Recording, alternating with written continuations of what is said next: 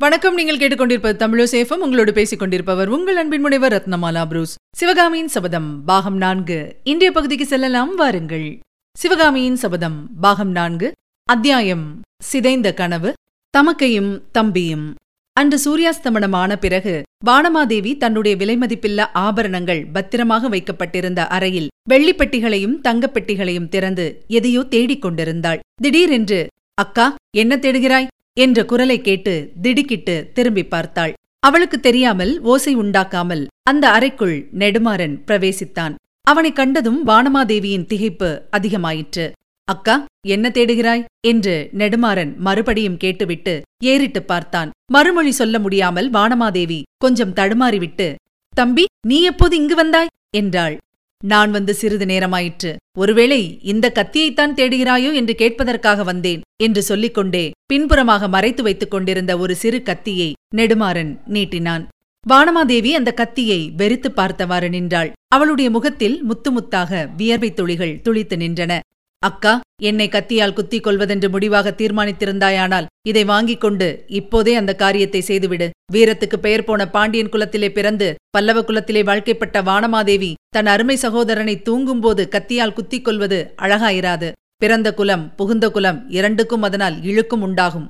பரிகாசமும் பரிதாபமும் கலந்த குரலில் நெடுமாறன் கூறிய மேற்படி வார்த்தைகளைக் கேட்ட வானமாதேவியின் உள்ளம் என்ன பாடுபட்டது என்பதை சொல்லி முடியாது. ஒரு பக்கம் அவமானமும் ஆத்திரமும் அவளை பிடுங்கி தின்றன மற்றொரு பக்கம் கோபமும் ஆத்திரமும் பொங்கின. எவ்வளவோ முயன்றும் அவளுடைய வாயிலிருந்து ஒரு வார்த்தையும் வரவில்லை. நெடுமாறன் மேலும் கூறினான் அல்லது ஒருவேளை விஷம் கொடுத்து என்னை கொல்லுவதாக தீர்மானித்திருந்தாயானால் கொடுக்கிற விஷம் நிச்சயமாய் கொல்லக்கூடியதுதானா என்று தெரிந்து கொண்டு கொடு. நீ எவ்வளவோ சிரமப்பட்டு வாங்கி வைத்திருந்த விஷத்தை அரண்மனை தோட்டத்தில் உள்ள மான்குட்டிக்கு கொடுத்து பார்த்தேன். அது உயிரை விடும் வழியாக காணப்படவில்லை. முன்னைவிட அதிகமாகவே துள்ளி விளையாடுகிறது. நெடுமாறனுடைய வார்த்தை ஒவ்வொன்றும் விஷம் தோய்ந்த அம்பை போல் வானமாதேவியின் நெஞ்சில் பாய்ந்து அவளை கொல்லாமல் கொன்றது. அந்த வேதனையை மேலும் பொறுக்க முடியாதவளாய் தயங்கி தயங்கி தம்பி இதெல்லாம் என்ன பேச்சு? நானாவது உன்னை கொல்வதாவது? என்றாள் வானமாதேவி. அக்கா பல்லவ குலத்தில் வாழ்க்கைப்பட்டதற்கு பொய்யும் புனை சுருட்டும் கற்றுக்கொண்டு விட்டாயா? நேற்றிரவு புவன மகாதேவியிடம் யோசனை கேட்கப் போனாயே அவர் இந்த யோசனைதான் சொல்லிக் கொடுத்தாரா? என்றான் நெடுமாறன்.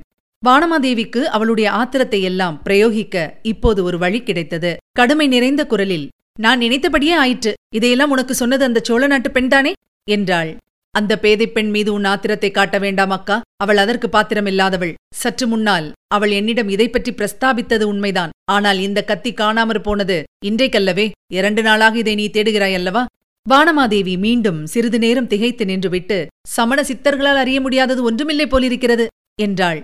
ஆனால் உன்னுடைய மனத்தில் உள்ளதை அறிவதற்கு சித்தர்களின் சக்தி தேவையில்லை அக்கா. பாவம் நீ கள்ளங்கபடு அறியாதவள். வள்ளுவர் பெருமான் அடுத்தது காட்டும் பளிங்கு போல் நெஞ்சம் கடுத்தது காட்டும் முகம் என்று சொன்னது உன்னை பற்றியே சொன்னதாக தோன்றுகிறது. உன் மனத்திலுள்ள எண்ணத்தை உன்னுடைய முகமே எனக்கு காட்டிவிட்டது. மேலும் நான் கண் குருடாகவும் காது செவிடாகவும் பிறக்கவில்லையே. இந்த அரண்மனைக்கு வந்ததிலிருந்து என் கண்களையும் காதுகளையும் திறந்து வைத்துக் கொண்டுதான் இருக்கிறேன். உன்னிடுப்பிலே இந்த கத்தியை நீ சதா செருகி வைத்துக் கொண்டிருப்பதையும் பார்த்தேன். இதை நீ ஒரு தடவை ஞாபக மறதியாக தரையில் வைத்தாய். உனக்கு தெரியாமல் இதை எடுத்துக்கொள்வதில் எனக்கு எவ்வித சிரமமும் ஏற்படவில்லை.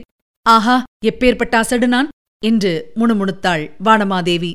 நீ அசடு இல்லை அக்கா. ஆனால் இந்த காரியம் செய்வதற்கு உன் மனம் இடம் கொடுக்கவில்லை. அதனால்தான் மனத்தில் உள்ளதை மறைக்கத் தெரியாமல் பைத்தியம் பிடித்தவள் போல் அலைந்தாய். ஆஹா பத்து வருஷத்துக்கு முன்பு நீயும் நானும் மதுரை அரண்மனையில் இருந்தபோது என் பேரில் நீ எவ்வளவு பிரியமாயிருந்தாய்? அந்த நாளை நினைத்தாலே எனக்கு மெய்சில் இருக்கிறது. நான் விவரமறியாத குழந்தையாய் இருந்தபோதே என் அன்னை இறந்து போனாள். பிறகு அரண்மனையில் சின்னராணி வைத்ததே சட்டமாயிருந்தது. தாயின் அன்பை அறியாத எனக்கு நீயே தமக்கையாகவும் தாயுமாகவும் இருந்து வந்தாய். வெகு காலம் வரையில் நீ என் சொந்த தமக்கை என்றே எண்ணிக்கொண்டிருந்தேன். உன் கல்யாணத்தின் போதுதான் நீ என் மாற்றான் தாயின் மகள் என்று அறிந்து கொண்டேன். வானமாதேவியின் கண்களிலிருந்து தாரை தாரையாக கண்ணீர் பொழியலாயிற்று. நெடுமாறா அதையெல்லாம் இப்போது எதற்காக நினைவூட்டுகிறாய்? என்று விம்மலுக்கிடையே வானமாதேவி கேட்டாள். அவ்வளவு அன்பாக என்னிடம் இருந்தாயே அப்படிப்பட்டவள் எவ்வாறு இவ்வளவு கொடூர சித்தமுடையவளானாய்? என்னை கத்தியால் குத்தியோ விஷம் கொடுத்தோ கொல்லுவதற்கு எவ்வாறு துணிந்தாய்? என்றான் நெடுமாறன். தம்பி என்னை மன்னித்து விடு அவர் யுத்தத்துக்கு புறப்படும் போது இவ்விடத்து பொறுப்பை என்னிடம் ஒப்புவித்துவிட்டு சென்றார். உன்னால் ஏதாவது இங்கே அபாயம் நேரலாம் என்று எச்சரித்தார். அப்படி நேராமல் பார்த்துக் கொள்வதாக நான் வாக்கு கொடுத்தேன். ஆனால் அவருக்கு வாக்கு கொடுத்தபோது நீ இவ்விதம் சதி செய்யப் போகிறாய் என்று கனவிலும் கருதவில்லை என்று சொல்லிவிட்டு மறுபடியும் கண்ணீர் விடத் தொடங்கினாள். அக்கா நீ கண்ணீர் விடுவதை பார்க்க எனக்கு சகிக்கவில்லை. நான் என்ன சதி செய்தேன் என்பது எனக்கே தெரியவில்லை. நீ உன் பதிக்கு என்ன வாக்கு கொடுத்தா என்பதையும் நான் அறியேன். ஒருவேளை என்னை கத்தியால் குத்தி கொன்று விடுவதாக வாக்கு கொடுத்திருந்தாயானால் அதை பற்றி கவலைப்படாதே.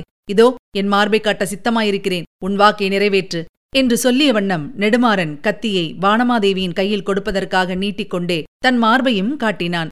தம்பி பெருந்துக்கத்தில் ஆழ்ந்திருக்கும் என்னோடு ஏன் விளையாடுகிறாய்? நீ என்ன உத்தேசத்தோடு இப்போது வந்தாயோ? அதை சொல்லு என்றாள் சக்கரவர்த்தினி.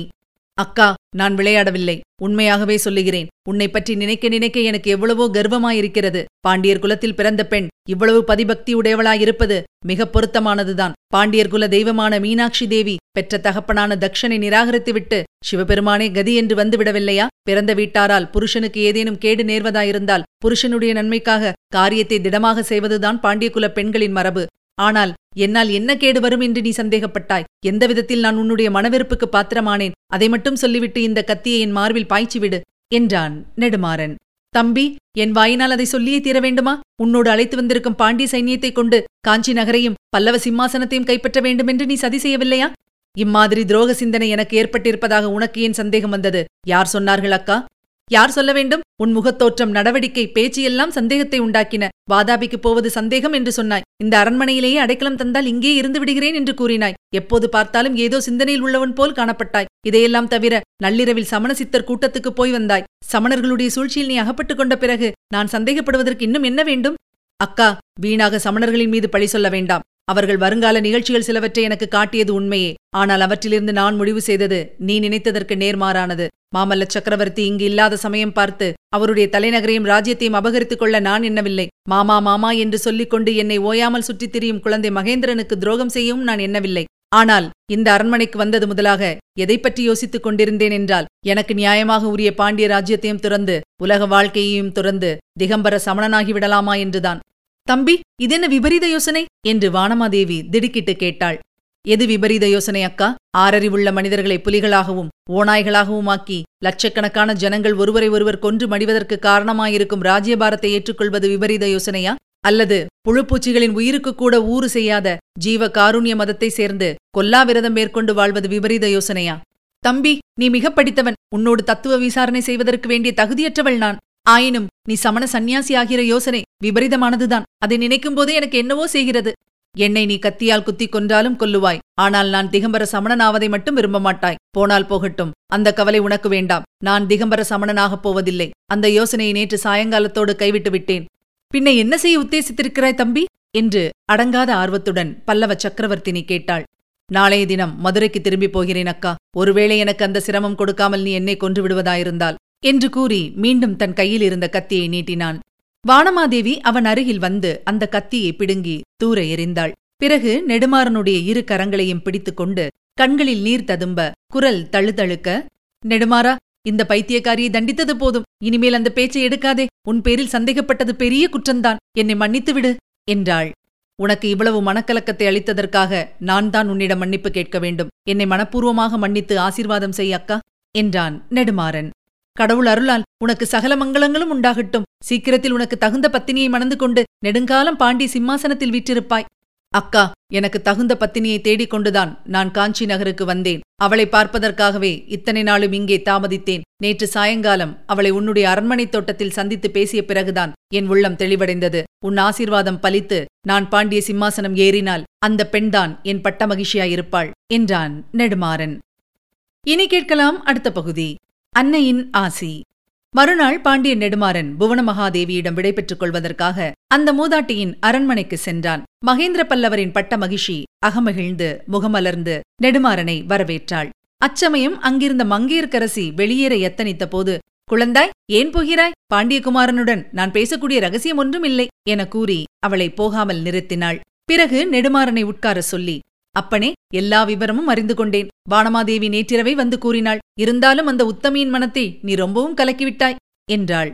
நெடுமாறனுடைய மௌனத்தைக் கண்டு நீ காஞ்சிக்கு வந்தது முக்கியமாக எனக்குத்தான் பெரிய அனுகூலமாக போயிற்று. இந்த பெண்ணை தகுந்த வரனுக்கு மனம் செய்து கொடுப்பதாக இவளுடைய தந்தைக்கு நான் வாக்கு கொடுத்திருந்தேன். அது விஷயத்தில் நான் பிரயத்தனம் செய்ய இடமில்லாமல் நீங்களே முடிவு செய்து கொண்டு விட்டீர்கள். எனக்கு அது விஷயமான பொறுப்பில்லாமல் போயிற்று என்றாள் புவன மகாதேவி தாயே அப்படி சொல்ல வேண்டாம். தங்களுடைய சுவீகார பெண்ணின் கல்யாண விஷயமாக தங்களுடைய பொறுப்பு தீரவில்லை. தாங்கள் பிரயத்தனம் செய்வதற்கு இடம் இருக்கிறது. கொஞ்சம் மங்கேற்கரசியை கேட்டுவிடுங்கள். அவள் என்னை மணந்து கொண்டு தங்களுடைய பொறுப்பை தீர்த்து வைக்கப் போகிறாளா என்று.